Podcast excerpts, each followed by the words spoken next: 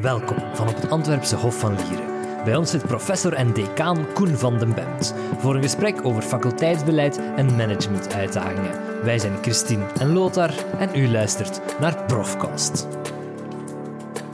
Welkom, professor Koen van den Bemt, decaan van de faculteit Bedrijfswetenschappen en Economie. Welkom in onze nieuwe bescheiden studio op de stadscampus van de UA. Ja, ja, ik ben heel blij hier te zijn. Uh, ik kijk uit naar het gesprek. Koen, je bent, uh, sorry, professor van den Bemt, of mag ik Koen zeggen? U, u mag Koen zeggen. Ja, dankjewel. Je bent sinds 2018 decaan van de faculteit Bedrijfswetenschappen en Economie. Oktober dat is nu 2018, ja. Ja, dat is twee jaar en een half geleden. Twee jaar en een aantal maanden ja. geleden. Hoe, hoe, is die eerste, hoe zijn die eerste jaren verlopen? Ja, het, uh, het eerste jaar was een normaal jaar. Hè wat normaal was. Voor mij wist ik niet wat normaal was, hè, maar dat was een normaal jaar, omdat we toen nog geen corona hadden. Um, ik denk dat we dan... We hadden een, een heel nieuw bestuur, omdat veel... Uh, ja, dus niet alleen de decaan en de vice-decaan uh, waren nieuw, maar ook uh, nieuw dagelijks bestuur. En dan uh, hebben we met de nieuwe ploeg toch ook wel gekeken naar de uitdagingen waar dat onze faculteit en universiteit voor staan. En dan hebben we daar werk van gemaakt om dat uh, aan te pakken, verder te zetten van wat er in het verleden is gebeurd en een aantal nieuwe accenten te leggen. En dan natuurlijk vorig jaar, maart 2020, hè, dat is, uh, is corona gekomen en dat heeft toch wel veel gedomineerd. Hè. Dus ik kan moeilijk... het is geen normaal decanaat, zal ik zeggen.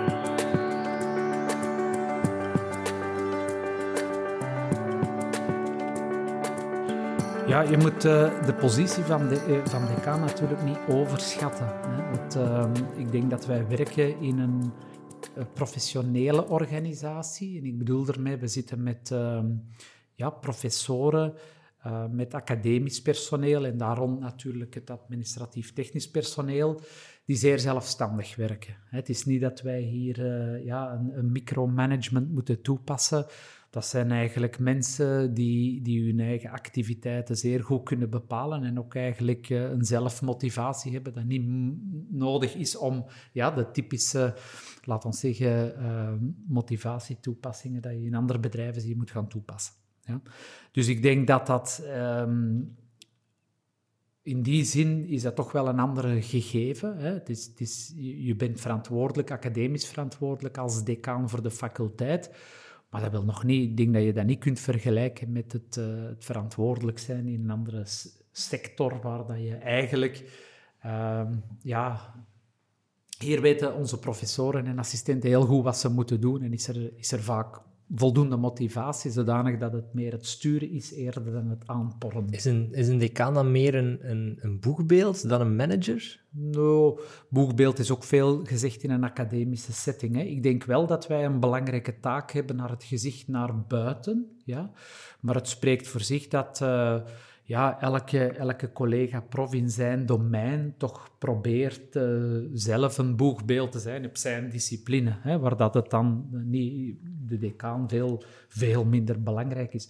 Maar ik denk wel, en ik denk dat dat zeker ook op, op termijn nog belangrijker gaat worden, is de, het, uh, het, het gezicht naar buiten toe, ja, en misschien zelf naar het niet-academische, dat dat wel een belangrijk uh, gegeven kan zijn. Hè. Uiteindelijk is een universiteit toch een belangrijk instituut dat staat binnen een samenleving en dat een belangrijke rol heeft binnen de samenleving. We vroegen de decaan ook naar de uitdagingen van de faculteit. Wel, ik denk, onze faculteit is een heel uh, unieke faculteit natuurlijk, weet voor zich. Maar wij hebben ook wel wat unieke uitdagingen die denk ik niet terug te vinden zijn op dit ogenblik in andere faculteiten. En dat heeft te maken met onze leeftijdspyramide van ons uh, um, zelfstandig academisch personeel, onze, onze professoren. Die, uh, die is nogal... Uh, die leeftijdspyramide zit nog, die is, die is nogal oud. Ja, alleen oud zeg je niet van een leeftijdspyramide natuurlijk. Er zijn veel mensen die tegen het emeritaat aan, aan, aanleunen. Wat eigenlijk betekent dat op een periode van tussen nu en 2028, hè, dat is eigenlijk nog acht jaar, dat we toch nog heel wat collega's moeten vervangen. Ja, en dat is natuurlijk...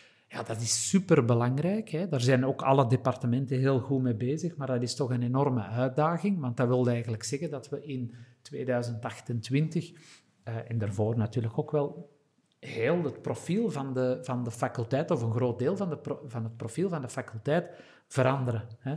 Ehm, ik gebruik daarom niet het woord verjongen, want soms gaan we ook wel senior mensen aannemen. Maar ja, je, je neemt, dan worden er wel belangrijke beslissingen voor de faculteit genomen voor de toekomst. Als wij met jonge professoren beginnen, dan is dat eigenlijk een commitment wanneer dat ze hun job goed doen en eigenlijk tenure krijgen, ja, waar dat je mensen aanneemt voor 30, ja, 30 jaar. Dat, is toch wel, dat betekent wel wat. Dus we proberen dat op een goede manier te doen. Dat is één.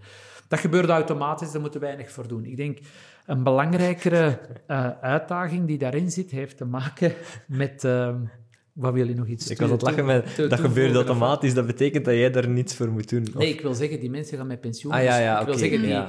het, Ah het- ja, ja. het- Dat kan je niet eh, tegenhouden of niet. Nee, het, ja. het ge- dat gaat gebeuren. Hè? Ja. Dus dat, maar je moet er wel heel attentief zijn en zorgen dat je dat op een goede manier doet. eh, ja. Nee, ik ik dacht dat je te, Ik dacht dat te lang gezwegen Ik dacht had dat je bedoelde van, ja, dat gebeurt en eh, ik kan rustig koffietjes drinken. Dat is- Nee, nee, ik dacht van, dat is een automatische, dat is al een Dat is het gemakkelijke. allemaal zelf regelen.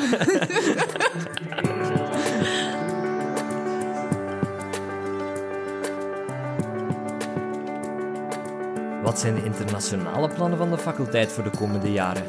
Ja, we hebben toch denk ik een heel mooi eh, project op stapel staan. En dat is er dan maar één. Hè. Dat is eh, eh, onze Engelstalige bachelor ja, van, met de sociaal-economische wetenschappen. Een uni- unieke opleiding die we eigenlijk ook in het Engels gaan aanbieden nu vanuit de bachelor. En dat is toch wel een heel grote delta, alleen een heel grote verandering dat we binnen de Universiteit Antwerpen, ja, en eigenlijk ook in het Vlaamse landschap. Er zijn natuurlijk wel al Engelstalige bachelors, maar ook niet zoveel ja, op universitair niveau. Ja. En dan hebben we toch een belangrijke, zeker voor de toekomst, poot van wat we noemen non-degrees. Ja. En dat is een mooi voorbeeld hoe dat we toch proberen ja, middelen op te bouwen, wanneer dat andere middelen zouden verminderen, zodanig dat we dat kunnen... ehm, Ik denk dat we dat wat verder moeten toelichten. Ja, misschien wel. Ik, ik weet dan nu toevallig wat dat is, maar ik denk dat Christine geen idee heeft wat Geen dat... idee. Nee, geen Nee. idee. Nee. ah, oké. Ah, ja, oei. De, de, nee, de non- de Een soort van bliksemschicht vertrok uit de ogen van de decaan. De non- de, de, de non-degrees zijn eigenlijk eh, zijn onze projecten die we doen, of wanneer dat ehm, eh, voor die niet leiden tot een diploma. Ja? Dus opleidingsactiviteiten die niet leiden tot een diploma.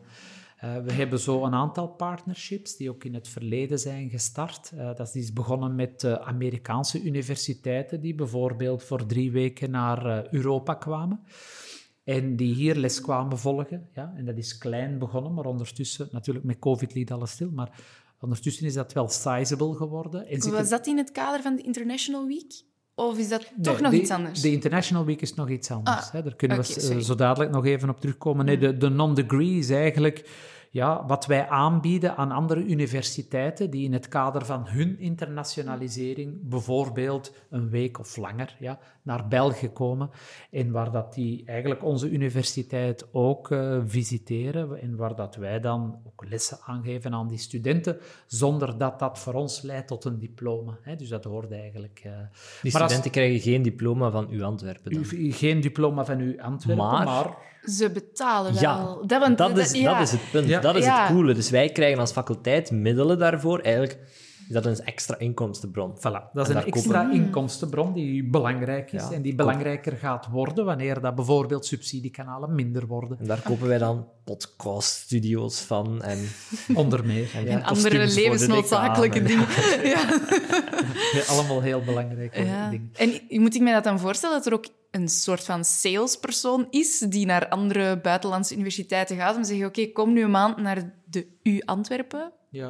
Of, Eigenlijk of- is dat eh, niet, niet echt een, een, een salespersoon, hè, want we, we zijn geen hotdogs aan het verkopen of zo, of Coca-Cola, ja, of cola, zo, je reclame gemaakt, mag dat? eh?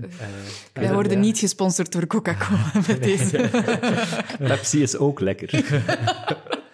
Ehm, eh, de- uiteindelijk gebeurt dat samen met onze, heel onze internationaliseringsinspanningen die wij doen. Hè. Wij hebben eigenlijk een heel mooi traject uitge, uitgestippeld.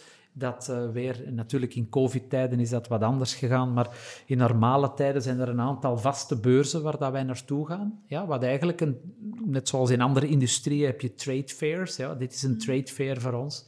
En die vindt dan plaats in Zuidoost-Azië, in Europa en in Amerika. En daar ontmoet je eigenlijk heel de wereld. Ja? En wij hebben eigenlijk een heel programma uitgestippeld, dat wij er ook altijd aanwezig zijn. Want op die manier kunnen wij al onze partners, waar wij dan ook met eh, Exchange samenwerken, kunnen we daar ontmoeten, in plaats van onder al die bilaterale uh, meetings te gaan hebben, ofwel bij ons ofwel bij hun. Dus dat is eigenlijk een heel efficiënte manier. En in het kader van die inspanningen hebben wij een totaal aanbod dat wij doen aan die universiteiten, waar dat die, wij kunnen exchange doen. We kunnen ook uh, op, op research samenwerken. Dat kan alle vormen aannemen, maar ook non-degree bijvoorbeeld, waar dat wij ook heel wat te bieden hebben, omdat wij op alle domeinen eigenlijk, maar gewoon met wat voorbeelden. Hè. We zijn nu met Milaan bezig, Milaan modestad. Ja, we hebben hier ook hè, veel Mhm. met mode. We hebben de diamant hier. Ja, eh, Italië is een belangrijke verwerker van diamant. Dus je ziet, je kunt linken ook maken. Hè. Bijvoorbeeld wanneer dat een Chinese groep van studenten naar ons zou komen, zouden we een programma hier kunnen doen. Daarna gaan die naar Milaan. En je krijgt eigenlijk een mooi aaneengeschakeld... Allee, een mooi programma dat je anders niet zou kunnen doen. Koen van den Bemt is naast decaan ook professor strategisch management. Er is een groot verschil tussen uh, wanneer je strategisch management geeft aan studenten in een masterjaar zonder werkervaring versus wanneer dat je met een bedrijf werkt rond strategie. Hè. En ik vind de, het belang van een strategisch denkkader voor studenten heeft vaak te maken met het, uh, het, het conceptueel kunnen nadenken ja, over problemen. Ik denk dat dat belangrijk, en dat is niet alleen in dat vak, hè, bedoel, maar het gaat wel over het... Um, en ik vind dat echt belangrijk in, in een universitaire opleiding, is dat je studenten de tools geeft om niet zeer concreet praktische dingen op te lossen, maar die wel een denkkader of op een manier laat denken waardoor dat ze in de 200.000 problemen die ze waarschijnlijk gaan tegenkomen tijdens hun carrière, ja, die langer gaat zijn. Hè. Jullie moeten waarschijnlijk tot jullie 75 werken. Ja. Um, mijn excuses. Ja. Ja. dat, dat, je die, dat, je die, um, ja, dat je die toch kunt aanpakken. En, en dat wil niet zeggen dat je ja, die een tool kun je daar toepassen. Ja, zeker uh, in, in, in management is dat nogal een moeilijke in strategie. Hè. Dat is een, een boetade die... Allez, of, of die een boetade, maar hè, ik vergelijk als ik, als ik mijn domein discipline vergelijk met een echte wetenschap, zoals fysica bijvoorbeeld, ja. dan zou ik kunnen zeggen, als ik uh, de drie belangrijkste wetten, theorieën van de fysica neem, ja, en ik spreek niet over de ah, kwantumfysica. welke, welke zijn dat? Ja, dat, dat, daar kunnen we straks over uh, gaan. Dat is heel saai voor de... Ja. Dan kunnen we misschien 99% verklaren van wat we zien in, in, in ja, wat de fysica bespreekt. Als ik de 99 belangrijkste theorieën neem vanuit strategie management, verklaar ik misschien 3% van wat ik zie. Hè? Ja. Dus het gaat niet direct over het... Uh, ik, ik, ik, denk dat uh, het uh, toepassen van, van strategisch management, management heel vaak naar verbijzondering vraagt naar de situatie zelf. Ja, oké. Okay. De wet van de context. De wet, zeer belangrijk, dat is mooi gezegd. Ja, ja, dat heb ik geleerd uit de leraren.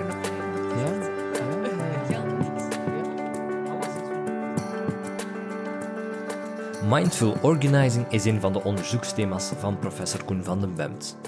Wanneer dat bedrijven geconfronteerd worden met fundamentele uh, veranderingen, allez, of, veranderingen die op hun afkomen, hè, voor veel bedrijven, als je gaat denken aan uh, uh, digitalisering, robotisering, ja, heel het hybride, hè, zo, wat wij nu meemaken, dat betekent eigenlijk toch ook wel dat we... Um, ja, dat moet je kunnen directeren, ja. En mindful organizing is eigenlijk het, het, het mindfulness voor bedrijven komt eigenlijk van, van een zeer gekende sociaal psycholoog, met die meer over strategieën gesproken is, Carl Weick. En dat gaat eigenlijk over zeer harde dingen, zodat een organisatie zich kan organiseren in zijn processen om beter de buitenkant, dus alles wat er in de markt uh, gebeurt, uh, waar te nemen, maar ook juist te interpreteren en dan eigenlijk te gaan implementeren. Ja? En dat komt een stuk wel vanuit het mindfulness, wanneer dat je dat gaat kijken op persoonlijk niveau, waar dat je eigenlijk ook wel ja, moet leren als een oen ja, dus niet Koen, maar Oen, te kijken naar de omgeving. Ja? En dat is belangrijk, eh, ja, Christine, heel belangrijk. Een Oen is iemand die hè, de O, open, E, eerlijk en naïef. Ja? Dus je moet eigenlijk je leeg kunnen maken om op een, op een nieuwe manier te kijken naar alles wat op je afkomt. En bedrijven zijn daar meestal niet goed in, want wij hebben allemaal een bril op van, ah ja, wij zijn een universiteit, dus zie je al voorgedefinieerde categorieën in plaats van hè, mogelijkheden.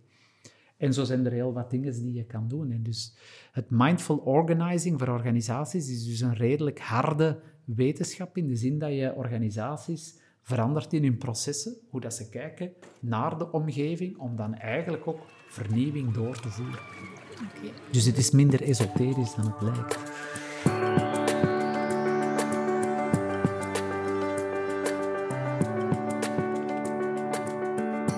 Cool.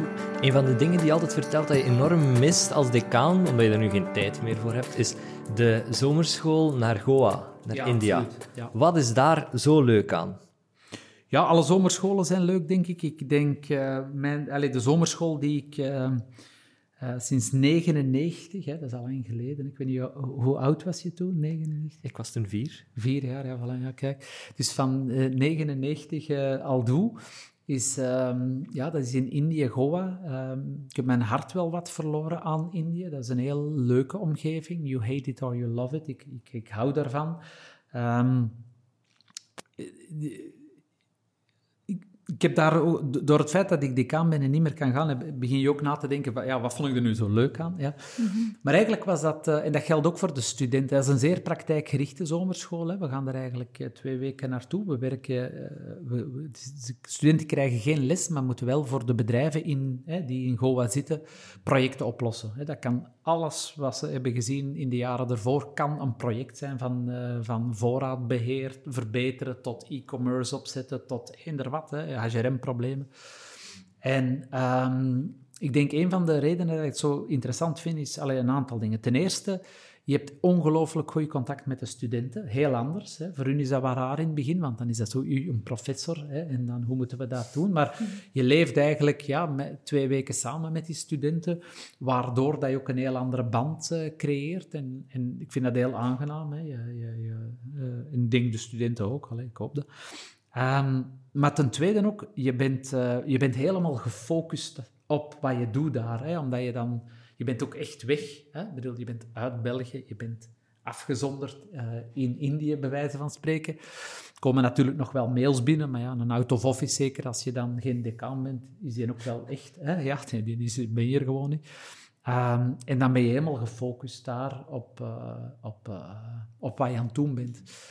Derde aspect is eigenlijk van, en, dat, dat heb ik altijd, het, het, internationale is gewoon interessant. Allee, vind ik persoonlijk interessant. Hè. Ehm, je leert daar enorm veel bij. Je ziet dat je eigen denkwijze over dingen ineens niet meer opgaan in andere landen. Ja.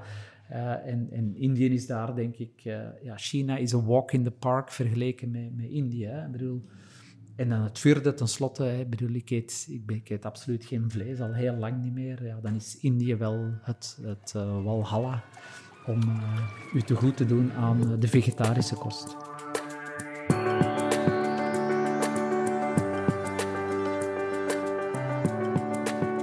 De professor vertelde ook over zijn toekomstplannen na het decaanschap. Ga dan terug naar de faculteit in mijn departement en terug mijn eh, oude rol opnemen. Maar alles, alles eh, het, was ook wennen om decaan te worden, dus het zal wennen om terug eh, ja, andere dingen te doen. Maar ik vind het leven zo interessant dat zich vele, vele mogelijkheden aanbieden dan waarschijnlijk ook. En dan, wie zoekt... eh allez, bedoel, als je open-minded bent, als je een oen bent, kom je wel wat tegen. Dat is echt waar. Ja, Voilà. ja, ja, dat is helemaal waar. Voilà. Dat zijn wel hele mooie woorden om mee af te sluiten. Best inspirerend, hè? Ja, Ja. als je een oen bent, kom je wel wat tegen. Om nooit meer te vergeten. Dit was Profcast met Koen van den Bemt. Bedankt voor het luisteren. Wil je meer horen? Surf dan naar uantwerpen.be schuine streep profcast.